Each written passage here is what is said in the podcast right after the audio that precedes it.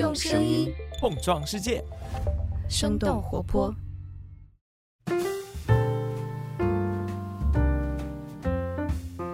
嗨，大家好，欢迎收听《声东击西》，我们一起用对话来发现更大的世界。我是徐涛。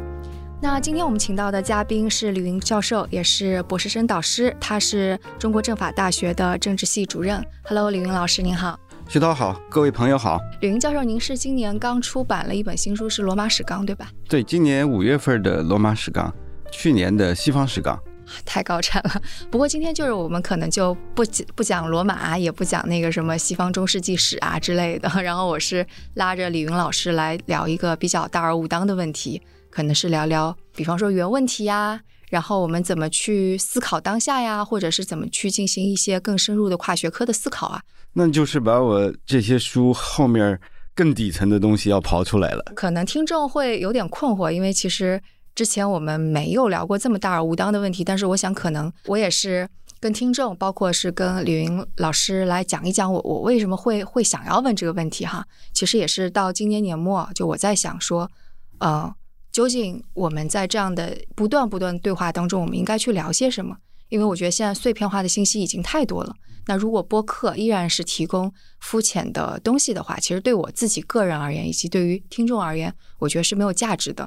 而我觉得播客最最重要的，其实是在于它可以深度的去交流思想的这么样一个介质。然后另外一个，我是会觉得，就是如果我们要进行的是更加有深度的、有价值的对话，那其实怎么去提出一个更加重要的好的问题，就相当于是每次我们的对话，我们提出的问题为什么是有价值，为什么是重要？我觉得这样的一个思考过程，其实对我而言也是挺挑战的。今天拉着李老师来讨教讨教，其实也有这么一个私心吧。那我就配合你把它变成大而有当。李云老师，您是因为是研究政治学方面，是怎么开始感兴趣这方面？其实对政治学来讲，历史是必修课。呃，严复先生讲，如果学政治学没有历史，就是没有根；嗯，如果学历史学没有政治学，就是无果。嗯，所以他们是一个非常交缠紧密的这样一个关系。那么我们修炼政治学的时候，自然是会对历史学下功夫的。所以这个看起来是呃面子上差很远的学科，实际上他们是紧密交缠在一起。所以你感兴趣的就是同时是政治学和历史，您都感兴趣。历史学是我们政治学最重要的料。嗯，所以是小的时候就开始感兴趣了嘛？对对对，这个基本上是十岁以前就读完三国了。然后在那个时候应该就是喜欢里边的故事，桃园三结义啊之类的。对，小时候就会觉得《三国演义》里边有很多故事挺匪夷所思的，就超越我们的常识啊。比如说，呃，鲁迅先生在中国小说史略里边有一句著名的评断，就是“诸葛亮之智近妖”。嗯啊，就是他太聪明了，就秒杀了其他所有人，像一个妖怪一样。这怎么可能呢？一路好像都是他在胜利，对吧？呃，这个故事当然很精彩，但是它里边。很多历史感就丧失了，这样一种焦灼，这样一种斗争，这样一种纠缠，好像就没有了，太平滑了啊！那那反而就要去想，呃，那真实的诸葛亮到底是什么样子的？就会有这样的好玩的想法。当时我记得我小时候我还想过呢，我说是诸葛亮更聪明还是曹操更聪明呢？我也想过，就甚至没有想的是司马懿，当时还想曹操更聪明吗？这样至少《三国演义》没有把曹操写得更聪明。对对对，是嗯，但事实上，如果你从历史上看，曹操一定是一个非常聪明的。对，就是像这样一些故事，你说它是历史还是政治？呃，这个问题重要吗？其实我觉得没有那么重要，只要大家对这样的故事有自己的体会和思考，在里边想动一点脑筋啊，有自己的问题去烧脑的时候，呃，历史感和政治学的这样一个思路，其实就都在里边了。所以刚刚我们有提到说，就是即使是小孩子在看这些故事，可能也会有问题原发的给阐发出来。那等到您开始做学问，比方说到了硕士阶段、博士阶段，再到博士后阶段，您觉得您在去探寻这背后的问题，然后寻找您要开始去关注的问题，是是会有一个什么样子的主线吗？贯穿的主线在里边？我明确自己的研究方向啊。甚至可能要干一辈子的，大概是在硕士一年级，零二年吧。我念了一本书，就是我现在呃博士导师当时送给我的他的博士论文，他老人家就写呃西方从古代到现代的转变，在中世纪这个重要的环节有一个事儿很重要，然后我看懂了，我就去问他老人家，除了这个事儿，好像还有很多别的事儿也挺重要。的，嗯，您没写呀？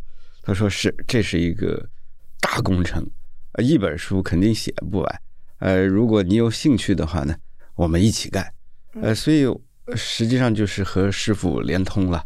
然后他的这样一个大的盘面我也理解了，那么我们就开始一点一点的把这个所谓从古代到现代的这样一个转变做成一个庞大的系统工程，让大家知道，哎，这这样一个大事儿到底是通过什么样具体的历史环节，经过了什么样的政治演变形成的。这二十年我基本上都是带着这样一个问题，从不同的角度去做这个文章。前面的政治学家或者历史学家也有很多去阐发的，所以就是您是找到了一个您自个儿的角度吗？很重要一个角度就是前人啊，研究现代化问题的很多都是看到现代有什么样的特征啊，你比如说理性化、呃官僚制组织、社会的世俗化、呃城市化等等，已经有结果了，然后去反推。嗯，这些东西是从哪里来的呢？呃，寻找一下，呃，就像我们讲这个足球的祖先是不是蹴鞠？呃，一千年前有没有这种游戏？呃，到底有什么样的原型？你找到原型又怎么样呢？啊，实际上很重要一个事情是，它在一个真实的历史过程当中是怎么样蜿蜒曲折的走过来的？嗯，要把这样一个精彩的历史过程复现出来。啊，我们才能知道哦，原来它之所以是今天这个样而不是别的样是有很多因缘际会的，而不是天上掉下来的林妹妹。所以你就把具体的问题或者事情放到了他原本的那个社会环境当中去看，它怎么长成那样。对，所以这个是一个很丰富的、很曲折的过程。有时候其实和我们这个两点之间连一条直线啊。呃，就是这么个基因关系，其实不太一样啊，它会被冲撞，会被带歪了，甚至有时候会逆行啊，一系列曲折的麻烦的事情会出现啊，这个弯儿其实绕的挺麻烦的，有时候会把自己给绕晕了的。对，我看你就是因为那个罗马罗马史纲那本，我也看了一个前半段，当中有一个呃挺有意思的说法，说你就去探寻历史究竟怎么样，就是像一个侦探小说一样。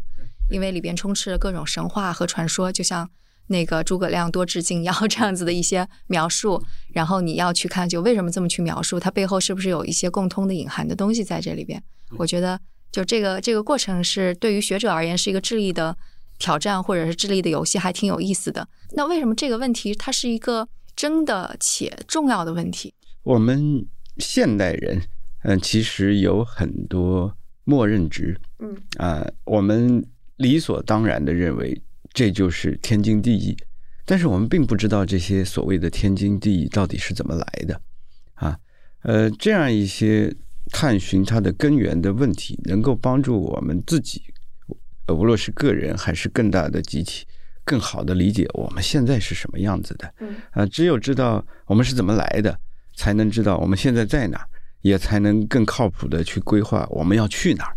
啊，如果我们稀里糊涂的觉得人类三千年都是这样啊，甚至更长的时间就是这样，那实际上我们可以回旋的余地，在这自己这个脑子和心灵里边是非常非常窄的。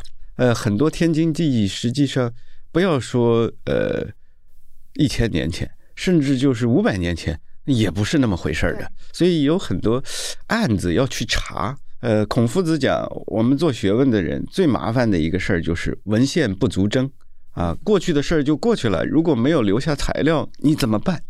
呃，怎么去复原那个事情？怎么样去找到线索，把这些呃支鳞片爪的东西拼成一个可信的完整的图景？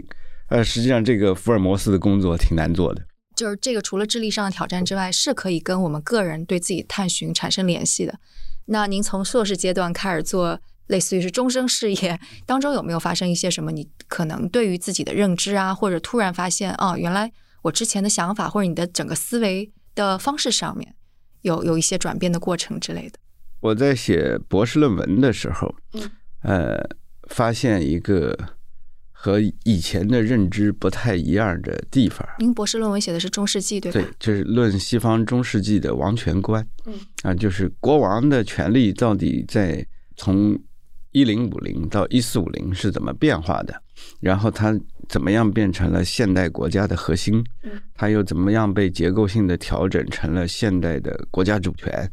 研究这么一套东西，那其中有一个转变呢，就是我们现在的认识都认为西方主流的价值观是自由主义。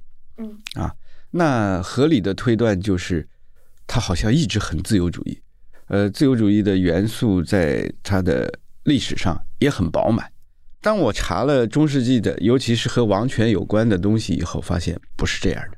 自由主义大概就是信任人是天生有自由的，嗯自由是受到呃法律和政策保护的啊，它需要通过人权的形式来体现。那么在政治上需要通过民主的方式来统治，呃，在社会上呢需要互助和人与人之间的友善相处和某种嗯福利式的帮助啊，呃，这样一套这个呃学说呢，实际上是一个现代事件，它在古代和中世纪的时候有基因，但是它不是一路都很强盛啊，它的强盛有它的现代的理由。总的来讲，呃，英国人洛克写了《政府论下》，嗯法国人卢梭写了《社会契约论》，呃，德国人康德写了《永久和平论》等等啊，就把这样一个现代世界的以人权、以每个人的自由和尊严为基点的这样一个世界图景，就制造出来了啊。这个东西很有呃吸引力，在西方各国都在不同的层面上把它变成了呃基本的价值观。既然现在的总盘子是它占主导地位，那我们就会去合理延伸说，嗯，那古代是不是也是它占据了主流？啊，但实际上不是的。嗯，有一个重大的差别就在于，在西方的中世纪晚期到现代早期，核心任务是怎么样凝聚成国家。嗯，啊，这个过程非常类似于我们中国人熟悉的秦始皇怎么统一六国啊。就是商鞅变法教他建规立制，然后怎么团力啊，就是把这些呃各方面的力量都可以集中到我秦始皇手里边，然后我有这么强悍的军队和他的物资的配给，我就可以扫平六国。这个是大概从一三零零年到一七零零年的西方的主题。大家想一下，呃，如果是秦始皇集权的这个状况下是主题的话。呃，其实自由、人权、人的尊严，不是说完全被践踏的话，但是它并不是最主要的事情啊。呃，我们熟悉的这个呃现代的所谓人权、民主、自由、法治，呃，正式亮相登台成为主角，实际上是我们熟悉的呃所谓资产阶级革命，嗯啊，英国的光荣革命。法国大革命和美国独立战争之后啊，那你想想，大概也就是个两三百年的事情啊。那么在此之前，如果没有一个强大的国家啊，有一个保卫集体自由和安全的这样一个共同体啊，所有人乱糟糟的讲，我也要自由，他也要尊严，这是没有地方去讲的啊。所以自人的自由和尊严一定是在一个既定的共同体之内。通过权利就 right 来实现的啊，那么没有这个共同体，你跟谁去要权利和尊严呢？就成问题了。所以一定会有一个呃自由的前史，使得这样一个谈自由、谈权利、谈民主的共同体生成。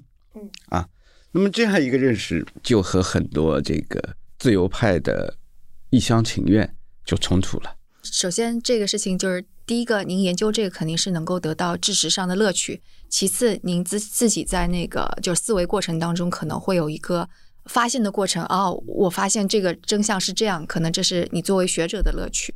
那作为普通个人呢？你觉得这个跟您个人的生活或者个人去看待这个世界，会发生一些什么作用呢？我觉得人的呃成长啊，一个很重要的乐趣就是打破自己熟悉的那个舒适的洞穴。嗯啊，你老躺在自己熟悉的，哎，觉得一切都很和谐、很完满啊，挺舒服。呃，实际上可能是一种衰败的状态啊，可能长进就没了。呃，如果走出这个洞穴，实际上会有很多意想不到、惊慌，甚至惊吓啊。但是你走出去，理解他们以后，你自己的这个洞穴就会变得更大。所以理解自由主义那个的时候，您有惊慌吗？惊吓？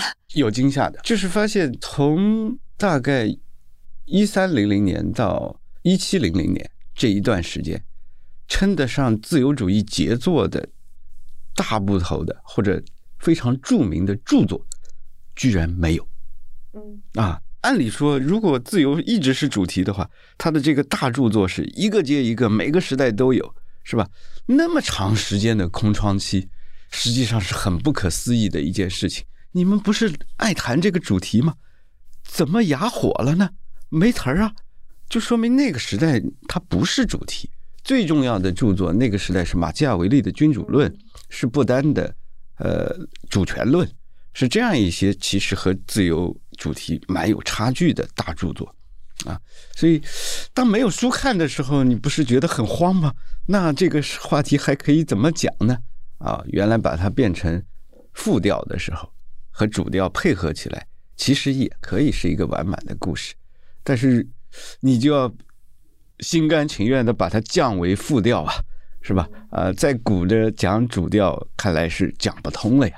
啊，那你就要把自己觉得嗯，原来是主流这个东西降下来。那一降下来以后，相当于你这个世界的主梁不再是自由这一套了，你要换一根梁，重新去建这个房子，那你就要把它搭得更大，结构要更合理，然后还要把它包括在其中，那你就相当于是一个呃自己的洞穴升级扩容的过程嘛。啊，这样一个房子一旦建好了的话，那我又得到了一个比原来自己更丰满的世界。这个跟我自己的认知会稍微有点不一样，因为我不知道是我之前读的书还是怎样，我一直以为就是就是关于价值或者而且是冲突价值的发现，其实就是在启蒙运动之后的，就你说洛克呀、康德呀，他们在寻寻找价值的时候，那时候这些东西才成为一个重要的词语，重要的人类的关键词被提出来。就这个的确跟我之前的认知还挺不一样的。就我好像在我的认知当中，我一直也没有觉得说可能在启蒙运动之前，就自由的价值它是人类的一个公理。我就觉得可能是不是这种认知是现在的人在想要去获得某种话语权的时候强加的一种东西，但它不是真实的。启蒙运动以来的西方的主流学说呢，确实有非常强的呃意识形态的色彩啊，他他在推销我这套好，对吧？呃，但是我们从学理上把这个思想史呃捣鼓清楚呢，其实自由的这个历史非常非常的长，呃，长到几乎和西方文明是同岁的。西方的第一部历史书就是希罗多德的历史嘛，他写的就是希腊波斯战争史，而其中的主题其实就是自由。我们希腊人抗击波斯人之所以是正义的，就因为我们是自由的，而波斯是专制和奴役。我们打赢这场希腊波斯战争，就是自由战胜专制啊，我们的民主战胜奴役。啊，所以他是把这个调性拔得很高很高的，相当于是文明冲突的这样一个观念已经被希罗多德写出来啊，所以它里边有这种非常强烈的意识，是要高举自由的大旗的。呃，后来我们大家熟悉斯塔尔夫人讲过一句名言啊，就是自由啊，多少人假汝之名行恶，就是因为这杆旗太大了，所有人都要来抢夺，所有人都要来解释，哎。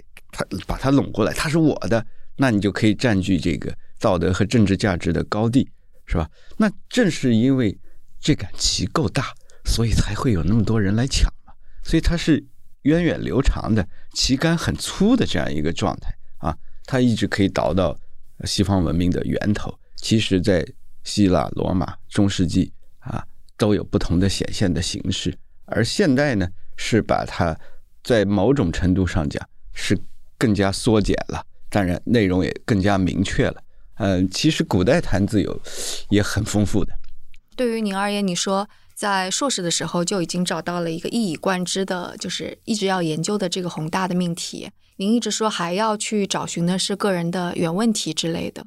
所以在写完博士论文之后，就是关于不断不断的怎么去挖掘问题啊，怎么去思考，对于您而言最重要的那个东西，你是怎么去思考的？思考的很重要一个关键点，其实不是你拥有多少知识，而是怎么样提对问题。如果问题提错了啊，进图书馆扒了好几个月，实际上可能是在做无用功。嗯啊，那么提对问题这个事儿。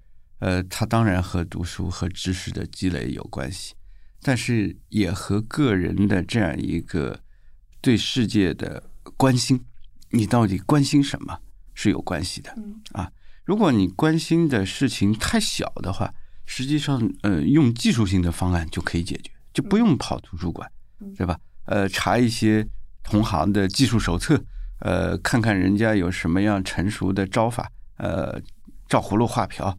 呃，改吧改吧就可以用了，这不需要太费脑筋啊。那如果你提的问题是一些呃，可能自己也没谱，甚至都不知道去哪儿找书的这样的问题的话，哎，这个就有的研究了。但会不会听起来就像屠龙之术的那种感觉？会的，会的。我经常遭遇这种事情啊，就是无论是我的学生也好，还是女儿也好，其实小孩子问出来的问题。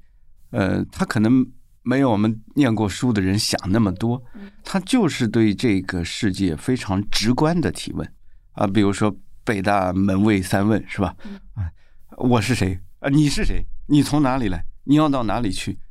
如果我们不是具体的进北大到底是去哪栋楼这个问题的话，你会想，哎呀，这个的问题要是抽象了，其实对我来说也是个拷问呢，对吧？那生活当中会。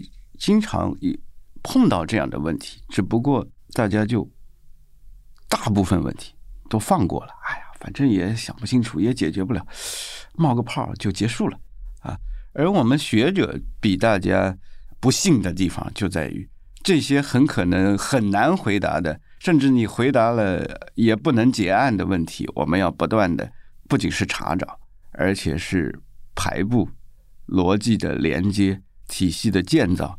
去系统的回答，啊，所以呃，学术和思考的差别就在这儿，不是大家想的问题不一样，而是大家去解决问题的这样一个操作习惯啊，依据的资源不一样。呃，其实呃，大家也没有必要像我们学者这样呃，好手穷尽的非要去钻研一个什么东西，只要想到一个问题，觉得哎，它有意思。那么找到一两本靠谱的书，看看这些有意思的人怎么回答，跟他们交流一下。哦，这个问题原来是可以这么想的。哎，你的世界里这样一个重要的问题得到了丰富，那我觉得就挺好的。啊，我喜欢这个词语“得到了丰富”。对，这个就跟你刚刚说的，就是能够把自己的世界再拓宽的更大一点，那种感觉一样。很多呃朋友觉得这些大问题我们一般人搞不了，那。我是谁这个问题，你的确没有办法回答清楚，更没有办法说服别人，呃，认为你的答案是正确的。但是无论如何，这个问题的答案对于你自己是很重要的呀，对不对？呃，说不说服别人不重要，但是给自己一个安顿很重要。那你就要去捣鼓捣鼓这个问题呀，对不对？无论是呃翻一翻孔子，或者佛陀，或者是耶稣，呃，或者是。康德，呃，都可以啊，啊，找到这些，呃，老神仙们的神仙说法，丰富一下自己对这个问题的答案，说不定他们某某一句话特别戳中你，给了你一个人生的支点，那就挺好了呀。对，不过我觉得就是这个认识你自己这个命题就一直存在，包括现在大脑科学啊，就各种各样的科学越来越发达。我最近就是可能听众也知道，我读关于多巴胺的书啊，关于读脑科学的书，你认知到了你的欲望是怎么来的。他欲望可能是跟那个哲，就是古代的哲学家想的那种关于欲望的判断不一样，它是由你大脑中的某个分子触发的，或者是还有我们现在大脑当中它的白质跟灰质是怎么样在做一种那个相当于是替换，使得青春期的孩子大脑是为什么做出那种过激的状态，以及看到说原来等到到三十岁，我们的大脑才真正的成熟起来，更进一步认识我自己，就这种感觉还挺好。我也认识一些脑科学家啊，但是我的一个呃保守的地方就在于，我始终坚持科学不能帮我们完全解决心灵的问题。对它可能某一部分拱过来啊，我们知道啊，这个机制在科学上就是这样的，但是对我们人的呃感受、体验、思考来讲，可能科学并不能完全解决问题。啊，我们还是要去做我们自己的思考、感受和某种决断，把自己才能安顿好。所以就是，其实应该从一九七零年之后，就我看美国的那个社会社会学家也在有批判说，那个很多学科都过于专门化，所以彼此之间没有交流。但到最近几年，就西方就很多的那种。无论是学界也好，或者是机构也好，就会把不同的学者放在一起，然后呃，忘忘记是就是那个 Edge 的那个 Foundation 那个基金会，他们就会说，当这些专门的知识形成了之后，并且彼此交流，会形成第三种文化，它会塑造我们全新的哲学观。然后这个我们也是知道的，就每当有一种新的物理学发现啊，或者新的发现出来的时候，我们的哲学观念就已经被完全就给颠覆了。就比方说，像那个为什么哲学当中现在这这过去几十年可能讨论系统论，那也是从物理的系统论出来的。包括还有就什么关于大气物理学的出现，使得我们重新去看待我们的天或者是社会也好。对我觉得这所有的这些都让我觉得太神奇了。就是可能我们能够认知到的东西，比我们个人或者甚至是比单个学者可以认知到的东西要大得多。就我们现在可能就真的是把自己塞在一个。非常小的空间当中，就有点像井底之蛙一样，没有看到更大的世界，会有这种感觉。是的，我在这个学院里啊，呃，深有这样的感受。这也是我们大观不同的兄弟们聚在一起研究各式各样非学科问题的重要的原因。解释一下大观吧。我和刘婷老师、施展老师、呃，翟志勇老师，我们大概十几个兄弟吧。在零八年八月八号啊，就开奥运会那一天啊，我们决议不像嗯在学院里讨论问题、写论文这样的工作，我们要聚集起来搞一种新的知识生产的方式。但但为什么是是怎么提议起来？你还记得是当时这个是怎么发起来的？呃，我们很敬仰的前辈呃来跟我们讲。现在这个学术会议啊，太没有质量了，嗯啊，都不知道说了些啥，开会就浪费时间。一个呢是过度社交，呃，另外一个呢就是上了桌上呢讨论学术问题没有争论，啊，就你讲完啊，好吧，然后下一个，大家都是很无感的那样一个状态。那你说还凑在一起会什么呢？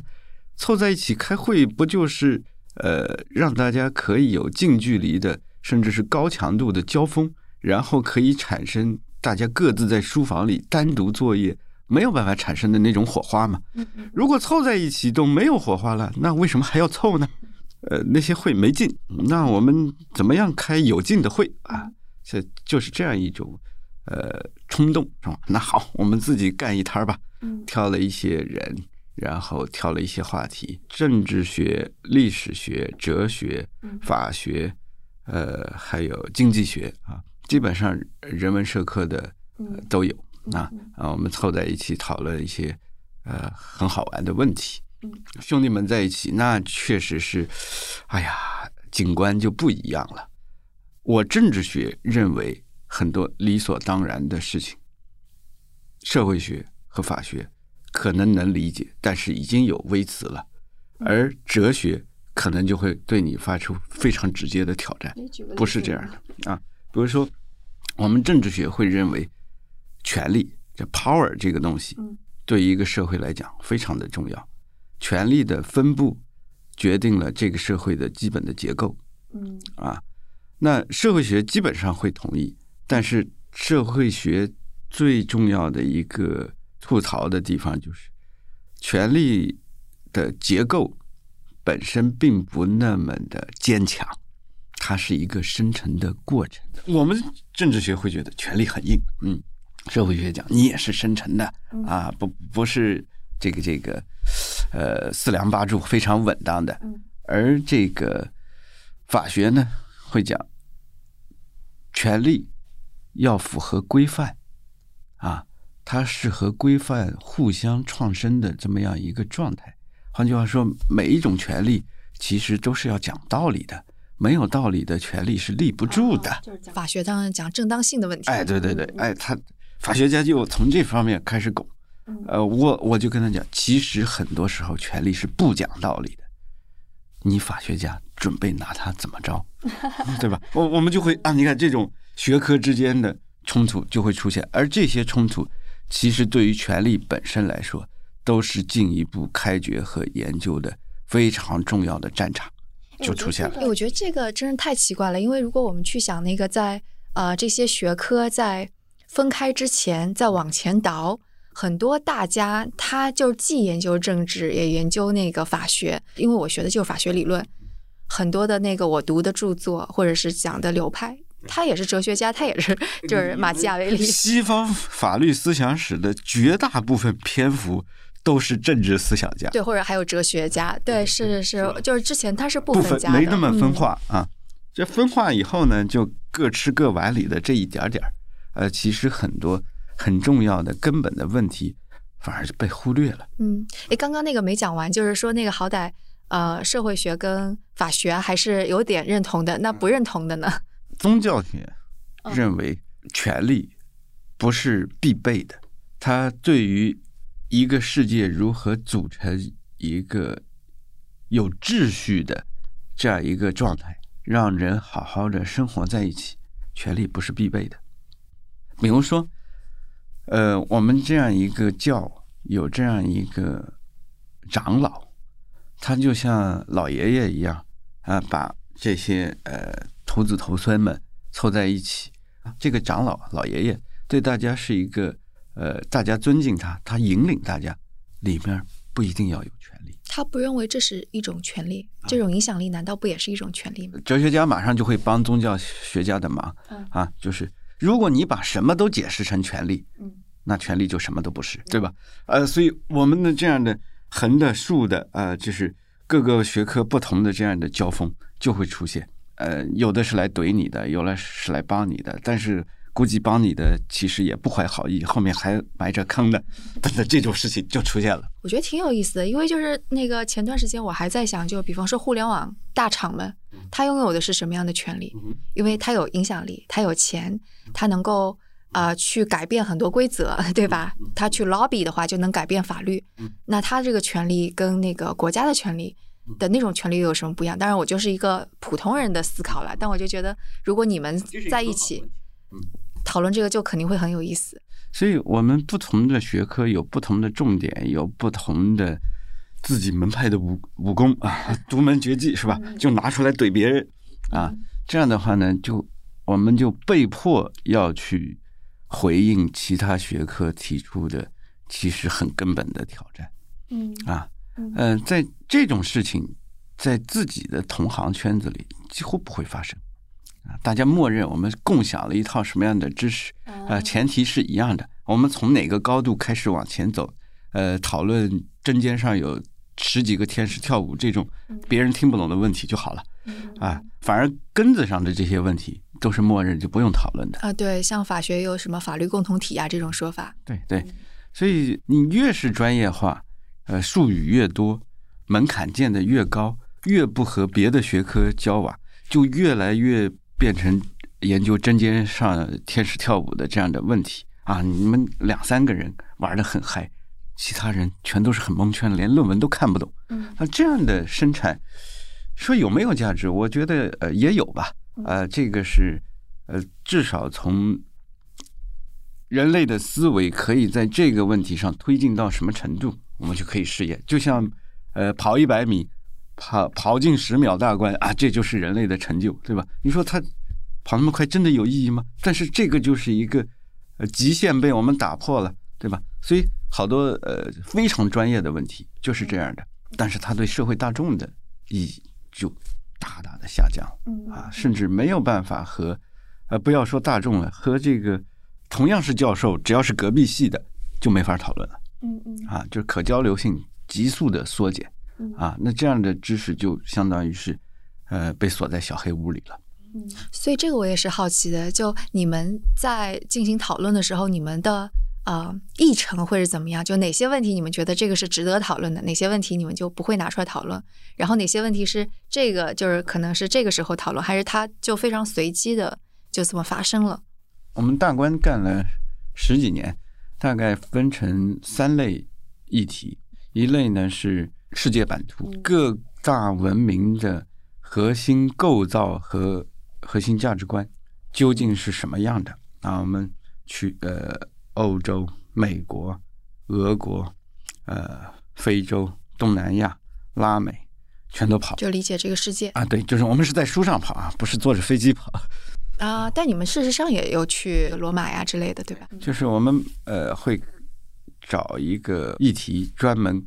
攻占这个区域，你就比方说，我们拿美国来说的话，它的历史即使是才两三百年，那你去专门说它那个建国国父时候的著作就有很多了。那你们这个是怎么去，或者是到底我们为什么要讨论这个问题，而不是其他的问题？我们要挑这个文明里边的我们商议出来的枢纽性的问题。枢纽啊，它可以集成好多好多好多问题，在这个点上，所有的矛盾冲突出现，那么它。呃，爆发以后会落定成一个什么样的结构？比如说，我们大家研究美国都特别爱去搞这个独立战争、独立宣言，呃，然后呃费城制宪，对吧？呃，然后联邦党人文集怎么证明这个事情，都都爱去刨这一段。那当然是没有错的，那是美国的根儿。嗯，但是对我们来说，那样一段时间是个。呃，很重要的原发的根基的，其实很多问题暴露的还不够充分啊。你比如说，你学美国宪法会有一条，现在被吐槽特别严重的地方，就是黑人人口按照五分之三折算啊，就黑人不是，好像还在宪法里呢。对对啊，但是后面修正案把它改了，就就呃，这个人口是算的，是吧？嗯，你看这样一个宪法条款，就是证明建国之父们是意识到黑人问题的，但是他们不处理，或者没有力量去处理，先搁着。呃，按照我们可以往下走的办法，把它呃暂时冻结一下啊。以后是什么状况呢？呃，可能子孙后代比我们更聪明，他们会解决吧？你就要倒到后面那个子孙后代更聪明的时候，到底是啥时候？啊？黑人问题显然就不不是建国之父们解决的，对吧？然后联邦到底呃怎么样凑成的？呃，十三州已经凑宪法比较麻烦了，他往西扩了那么多，一直到这个加利福尼亚把整个美洲横贯都拿下了，这个国家的规模就大大的扩张了，对吧？中央地方也是问题，然后政党的问题啊，在在建国的时候还不明显。对吧？然后呃，经济的差异性，北方的工业和南方的种植园，呃，有差异了，但是呃，还没有对立起来。换句话说，那是一个有形的，但是还没有把脓包做透。我们要去找那个脓包做透了的地方，才是下手的好地方。所以我们挑了林肯。类似这样的东西，我们在。决定开什么会之前就会争论啊，哪个哪个点会更好，更容易集中更多的问题，把问题变得更复杂啊，要挑这个呃枢纽性的场景、人物呃问题来研究。所以听起来好有意思，就是在开会之前，先把要开什么样的会先吵，再开一个会。预备会很重要，没有商量好内容，没有基本的共识和程序规则的这个会啊。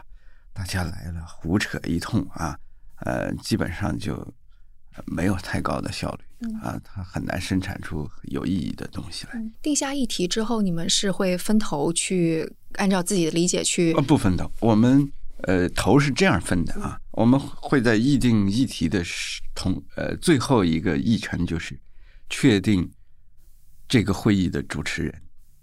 啊，就谁是主要负责这个东西来召集和大家和分配工作的啊？呃，林肯就是我来负责，我来召集的。呃，然后呢，有了这个事儿以后呢，我得考虑施展合适在里边承担什么任务，他有过什么样的研究，然后我对他提什么样的要求，呃，他是可以做到的。那他就必须带着他这方面的研究，下次来开会啊。呃，我们为了这个任务的分配啊，呃，会又开许多次小会啊，就万盛的咖啡厅啊等等啊，哥几个呃聊一聊啊，你的路线是往哪儿走，和他的是不是冲突，是不是重合啊等等，大概会排布成一个呃有那么三四块。每一块里边有两三篇文章啊，但是我自己作为主持人，要写一篇超过两万字的文章，把整个问题呃的基本的逻辑和基本的观点要陈述好，所以算是一个综述是吗？对对啊，然后呢，他们领完任务以后呢，就去他们各自方面去用功，大概。一个月之后，我会把我的两万字的论文给他们，然后他们都开始揍我啊！哎，所以我觉得这个就是这个频繁开会的过程，其实也是你们彼此了解，你们是用什么样的方法去进行思考、去研究，或者你们的有研究有什么突破的一个很好的过程，对吧？对对，被揍过了以后呢，嗯，就是施展揍我揍的对不对？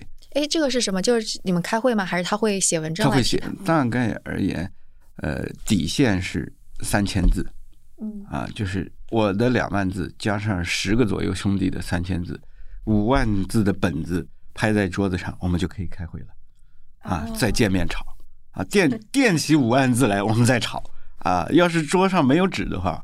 这架吵了是没有意义的。那那首先，你看到他们的那个五万字的本子在这儿的时候，你会觉得什么感受？我的麻烦就是，那我怎么样一个一个把他们都对付了？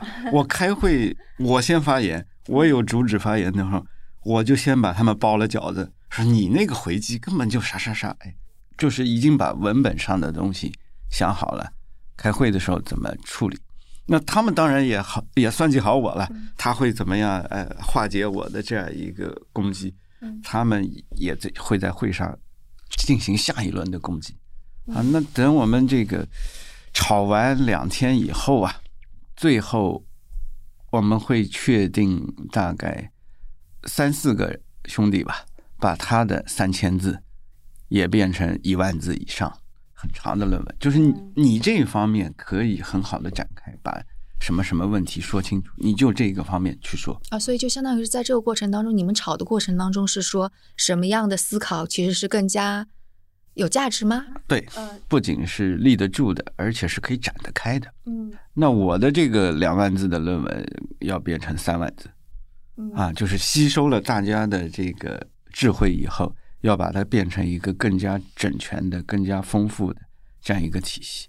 那这样一个呃会开完，大概我们会凝结出十万字以上的东西。诶，像这样的东西，除了你们在就是思考争论当中智力上的乐趣，以及你们可能也可以发 paper 或者是发一个文献。我们我们不发啊，那就是那个有一个那个成文的文献出来。你这个这个对于就还有些什么对大众的价值在哪里？嗯，我们做了。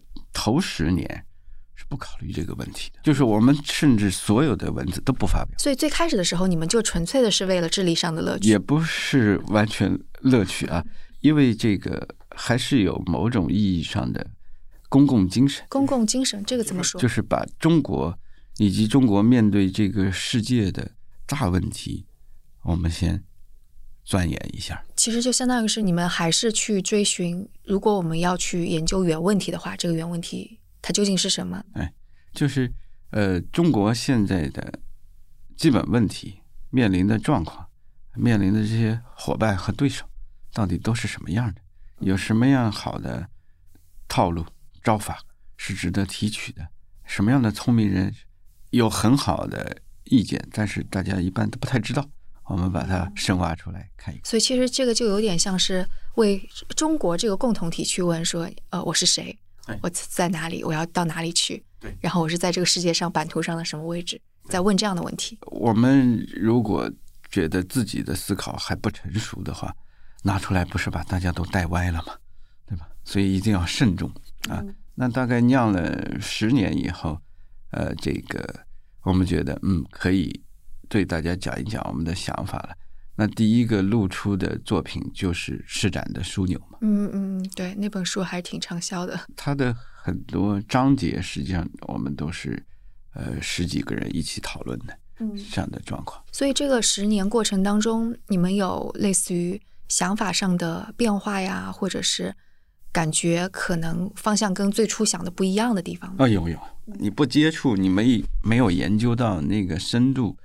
很容易被自己熟悉的洞穴里边的这些招法就打发了，但是你真碰到的时候，发现老招数不好使啊，不够用啊，会经常出现这样的状况。比如说，我们中国人对于政治安排，大家都几乎近于本能的会往秦始皇的方向去靠，在最顶层，大人物乾纲独断，英明神武啊，然后。中间，省部司局有非常得力的官僚系统，下面编户齐民，保甲连坐，每个人都卡在他合适的网格里。那这样一个体系，办事不就利索了吗？他就像一架非常指挥灵便的战车一样，对面是谁都可以碾压。商鞅教秦国的这样一套东西，成为我们理解政治的基本的格式。啊，就怎么样传一套非常强悍的体系去碾压对手，完事儿。我就觉得是诶，就包括我学那个那个中国的那个法制史的时候，其实也是这样的一个一一套逻辑下来。我们好多甚至在企业的经营当中的这这些呃思路，其实都会受到情志的这种影响。比如说，你要推行一个什么事儿的时候，呃，下面的这些中层不配合。最简单粗暴的一句话就是：不换想法就换人，是不是？啊这这就是情志的思路呀！啊，所以大家非常熟悉的这个兜里这套东西太充分了，几乎不不假思索的拿出来就用啊，都呃，它的负面效果也好，它到底是不是呃有效也好，等等这些东西，实际上是非常缺乏反思的。从情志本身的这个直接效果来看。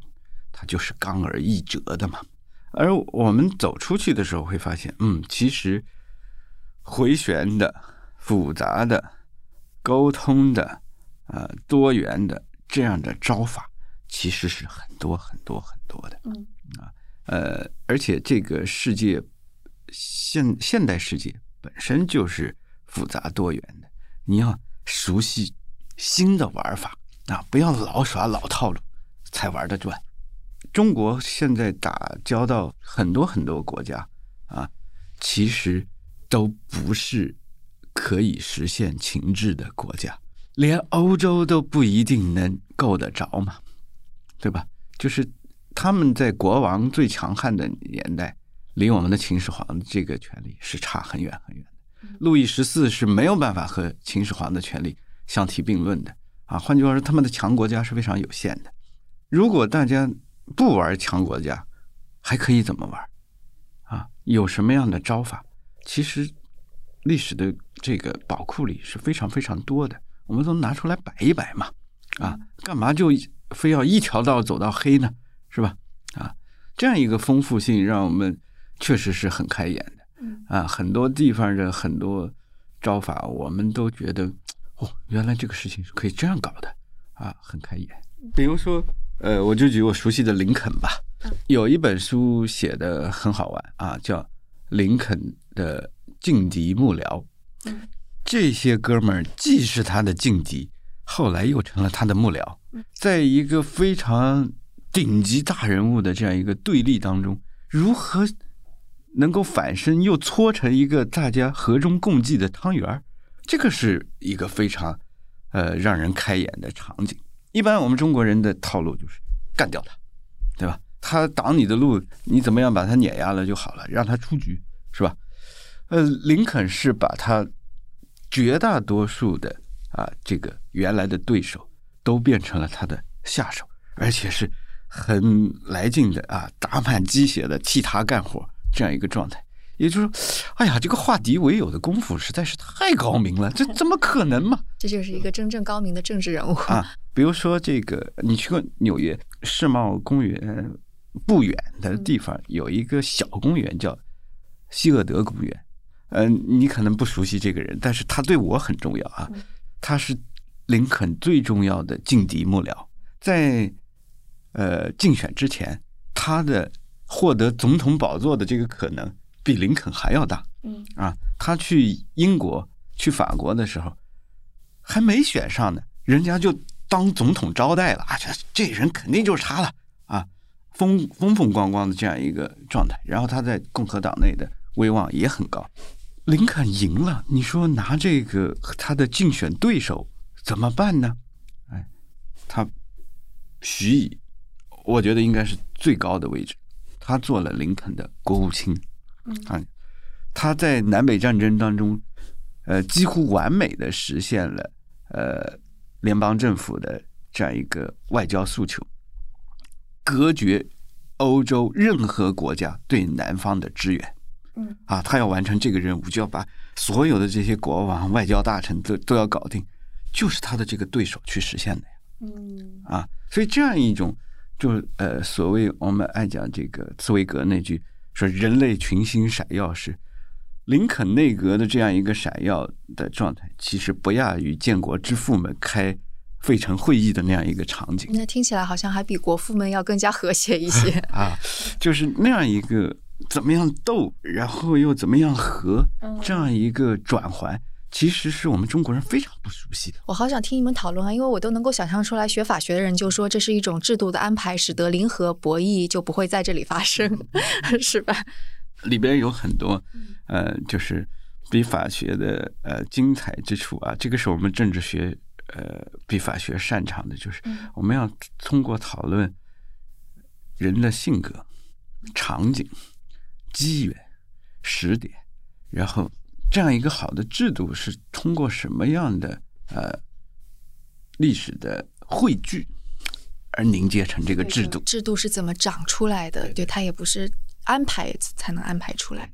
所以，关于林肯，您也要写书吗？啊，没有，没有啊，我我们不是研究什么都一定要写出来。但是那个林肯的论文是三万字，是很很早之前就写完。那对我们来说，走过这样一趟啊，和十几个好玩的兄弟热战过这么一通，自己在这个问题上钻研的很深，长进了一大截儿，这种学问上的收获感是非常非常满足的。嗯，对，这个这个感觉还是更多的是那种智力挑战上带来的愉悦，会有这种感觉。嗯，那我们也就其实如果把林肯的这样一个局面想通了以后，你也就知道。共和这样一个制度，究竟在人身上、关键人物身上是怎么落实的？它就不是像这个秦始皇，呃，干掉这个，干掉那个，啊，一路就是人头垫着上来，我终于登顶了这样一个逻辑了。嗯，啊，这就是另外一套玩法。那就是共和的玩法，就把合适的人放在合适的地方。对，关键你还要画得进来呀，对吧？我我觉得对于聪明的人或者学者或者思考者而言，做这种事情的时候，可能有两种非常大的价值，一种就是得到自己的乐趣嘛，就思维的乐趣。我觉得这个乐趣是谁都抹不去的。另外一种，我觉得还蛮大的价值，就是当不同的思想汇聚到一起的时候，它能够对整个社会产生什么样的影响？就比方我们刚刚说的那个。呃，启蒙运动时期，或者还有之前十七世纪的那个无形学院，像包括刚刚提到的 Edge Foundation。所以你觉得现在中国是需要就是能够产生这样的环境，使得不同的像大官在做的这个事儿，就更大面的有更多的学者参加进来，使得它成为一种思潮嘛？因为我觉得学术是学术，但它成为思潮，或者是它有可能成为思潮之后，才能够影响到更多人。而我觉得现在可能就是一个关键节点，就我也不知道，我瞎说。但我就觉得现在产生的变化太多了，然后我们面临的无论是技术还有社会的转型，都是在一个节点。就我不知道我们是不是有幸能够成为在这样的一个形成思潮的世界中。我觉得是这样的啊，就是，呃，所谓思想如何有影响力这个问题，呃，其实对我们学者来说蛮危险。嗯，啊，就是如果你盯着，哎呀，我什么时候让更多的人接受我的这个说法，我认为是不太健康的。啊，我我们呃，总的来讲，学者的本质是对真理负责。这个东西是不是经得住学理的呃知识的考验啊？它能不能立得住？这个是我们呃最应该持守的东西。至于这个东西怎么样被接受，其实是下位阶的问题。这个东西不能去强求。在这样一个过程当中，我们能做的事情就是。呃，发表自己的观点，和合适的人展开理性的讨论，啊，让这个呃这种声音呢，呃，温和的、稳健的，让更多的朋友知道，啊，呃，至于怎么传播，呃，我们不想控制，也没法控制，应该让专业的人来做这种事儿，是吗？对对对，啊，所以。呃，我们最希望的其实还真不是某种思潮啊，浪就起来了。no no，现在对于中国的呃这个社会来讲，呃面临的问题很多，但是所有的问题，我认为最重要的一个基本的呃条件是，大家更多的人可以温和理性的讨论问题。呃，比谁的声音高，比谁的粉丝多。啊，比谁更火啊？这样的状态的潮，实际上并不利于中国的健康的成长，或者是也不利于这整个社会跟每个人。对，嗯，对。但我觉得现在可能问题就的确是表达过剩，但那个有效的思考和有质量的输出不足，我觉得是这样的问题。这个是媒体发达了以后的必然情况啊啊，嗯，就像。呃，我们这个写博士论文的文献综述一样，啊，就是你要能够向导师证明，你研究的这个问题里边有百分之八十以上的相关的著作没有价值，啊，就他们是被你 pass 掉的。实际上，我们讲，呃，做博士论文，呃，很大程度上就是做一个屎壳郎。啊，把没有用的东西，百分之八九十的东西，你要敢拍着胸脯说它没用。呃，其实如果连学术研究的是这样的话，那这个公共开放的呃媒体舆论，那比例只会比这个更高，不会更低呀。嗯，对吧？这样一说，倒也是。所以，这个在我们这个年代最麻烦的事情就是。啊，选择困难症，因为选项实在是太多太多了啊！光呃选就是一个非常耗时费力的事情。嗯啊，呃，这个你听了这个播客，觉得嗯不好玩，没意思，但是你已经听了，时间已经花了呀，对吧？啊，这个成本实际上是非常非常高的。但在古代社会，那个这种的成本也要花，就比如你在太阳底下待着没事儿干，其实时间也就这么花了。嗯，其实古时候书没那么多，啊，留下的经典有就这么十几二十本，大家看那些就好了。嗯，但能够看到的人也有限。您现在觉得，嗯，现在还蛮重要的，其实应该在公共话语空间当中被讨论，但是讨论的很少的，是哪些？你觉得还蛮重要的问题？嗯，我觉得很重要的是讨论一些哲学意义上的。基本问题，嗯，可以开放给大家，哎，有不同呃的节目，不同的形式来锤炼这些问题，嗯啊，比如说人应该怎么活才算是舒服、幸福啊等等这样一些呃，大家都可以发言，也都有感慨，呃，但是也永远解决不掉的。这样一些人生的问题，可以通过呃，比如说像刘青老师上《奇葩说》这样的情况，去去更多的讨论啊，把我们对生活的畅想和苦闷，那就都拿出来摆一摆啊，知道彼此的生活是什么样的，然后知知道自己想追求什么样的生活，这些问题，在一个呃浮躁也好、变动也好的时代，反而更需要。嗯啊，那些怎么增长，怎么上市？哎，你放心吧，这个什么投行啊，还有会计师事务所啊，那些他们专业人士会去操心，我们普通人根本不需要操心啊，是吧？而这些对于我们每个人来说，可能一辈子一次呃看书，一次看奇葩说解决不了的问题，实际上是需要更多的人把它。呃，温和理性的讨论出来。所以，就是您以一个呃，就是政治学专业的学者，您您会怎么回答？我觉得很重要的一个事情就是要发掘多元啊。我们现代人其实大部分人都活得太窄了，内卷。呃，我们原来说吐槽九九六，啊，就因为你被嵌入了这样一个高速运转的机器。你成了一个螺丝钉，是吧？你不得不跟着他，但是转那么快有意义吗？对我，我做一个齿轮，呃，就是幸福吗？好像大家不不觉得。OK，如果不觉得，不做螺丝钉，你有什么别的选项？有吗？啊，其实大部分人是发懵的。嗯，我不九九六，好吧？你今天在家，你干什么？然后就自己躺在沙发上，葛优躺的浪费了一天，这就是别的选择吗？啊，这显然不是更好的替代性的选择，对吧？所以，呃，我觉得开掘生活的这样一个呃多元性，从培养良好嗜好开始，而这个嗜好不仅有价值，在某种程度上，你还得花点功夫才能进得去，不能太廉价了。人的这样一个呃。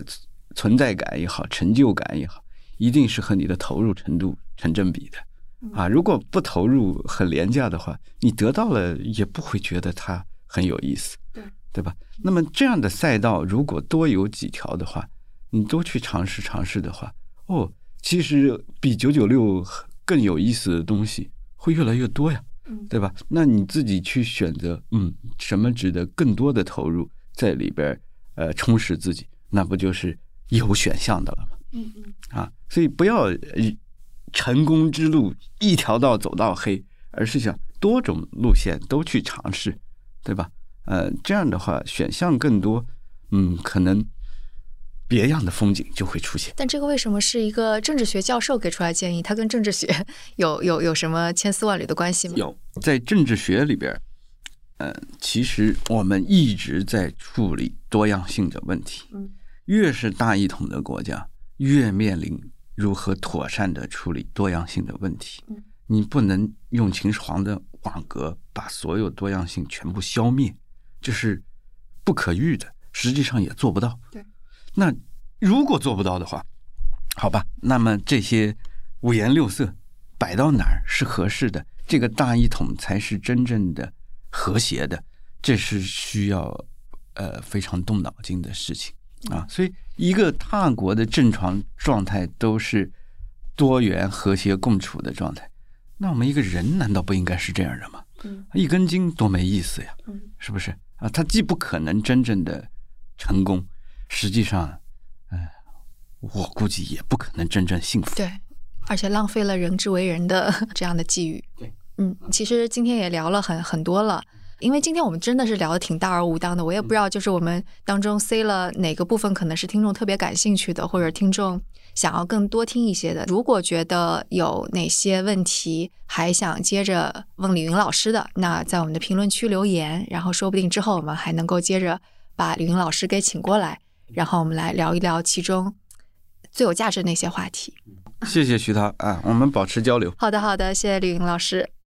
那节目的最后还要再占用大家一丁点儿时间。两周前，我们有邀请大家用听觉来我们的生动活泼游乐场玩，并参与我们的声音解密游戏。现在就到了谜底揭晓的时刻啦！最终答案是一起碰撞世界。那一起其实，在地图当中对应的是数字一和七，不知道你有没有猜出正确答案？那碰撞世界是每次节目开头出现的声音 logo 的一部分，我们非常希望能和你一起来碰撞这个世界，为这个世界留下一些什么。那也感谢所有参与活动的小伙伴。本周我们会陆续给回答正确的朋友发送中奖通知，请大家留意近期的邮箱。我们也会尽快将大礼包寄送出。如果你收到礼包，可以在各种社交媒体上来生动活泼来告诉我们。在这里也感谢我们的好朋友品牌所赞助的奖品，他们分别是永璞咖啡、稳稳鱼送出的杯子，以及新经典文化出版社提供的三本书：《美好时代的背后》、《坠落与重生》、《苏联解体亲历记》。当然，如果你对本次的游乐场小短剧游戏策划有什么想法或反馈，都欢迎留言告诉我们。我们在之后的 newsletter 中也会持续策划类似的小活动。